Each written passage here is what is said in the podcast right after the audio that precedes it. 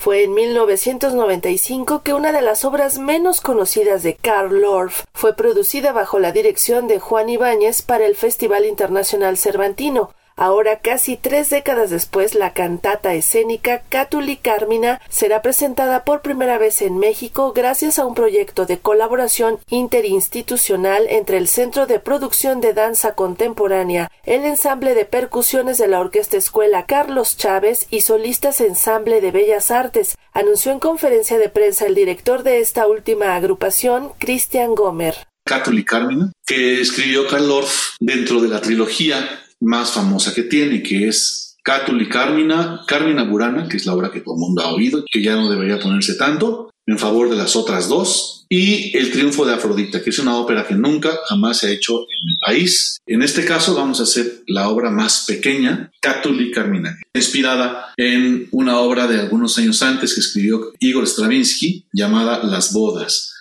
Entonces es muy importante este acontecimiento musical dancístico porque esta obra casi no se pone, casi no se ejecuta, debido primero a su dificultad musical, después a que la otra obra de Karl Orff, que es Carmen Aburana, pues se ha robado los reflectores en México. Y la verdad no me explico por qué, porque en otros lados no pasa eso. Y yo creo que es momento de darle su lugar a esta obra, Cátuli Carmina, que quiere decir los cantos de Cátulo. Para nosotros es muy importante poder hacer esta obra sobre el amor y el desamor. En 30 años prácticamente no se ha hecho y antes tampoco. Aunque esta obra es considerada igual de brillante que su predecesora, Carmina Burana, apareció durante la depresión económica que sobrevino al finalizar la Segunda Guerra Mundial, lo cual no le permitió ser presentada ante grandes públicos. Ahora la producción en México incluso presentará un litófono, instrumento creado ex profeso para esta obra, explica Roberto Cerquera, director de ensambles de la orquesta Escuela Carlos Chávez.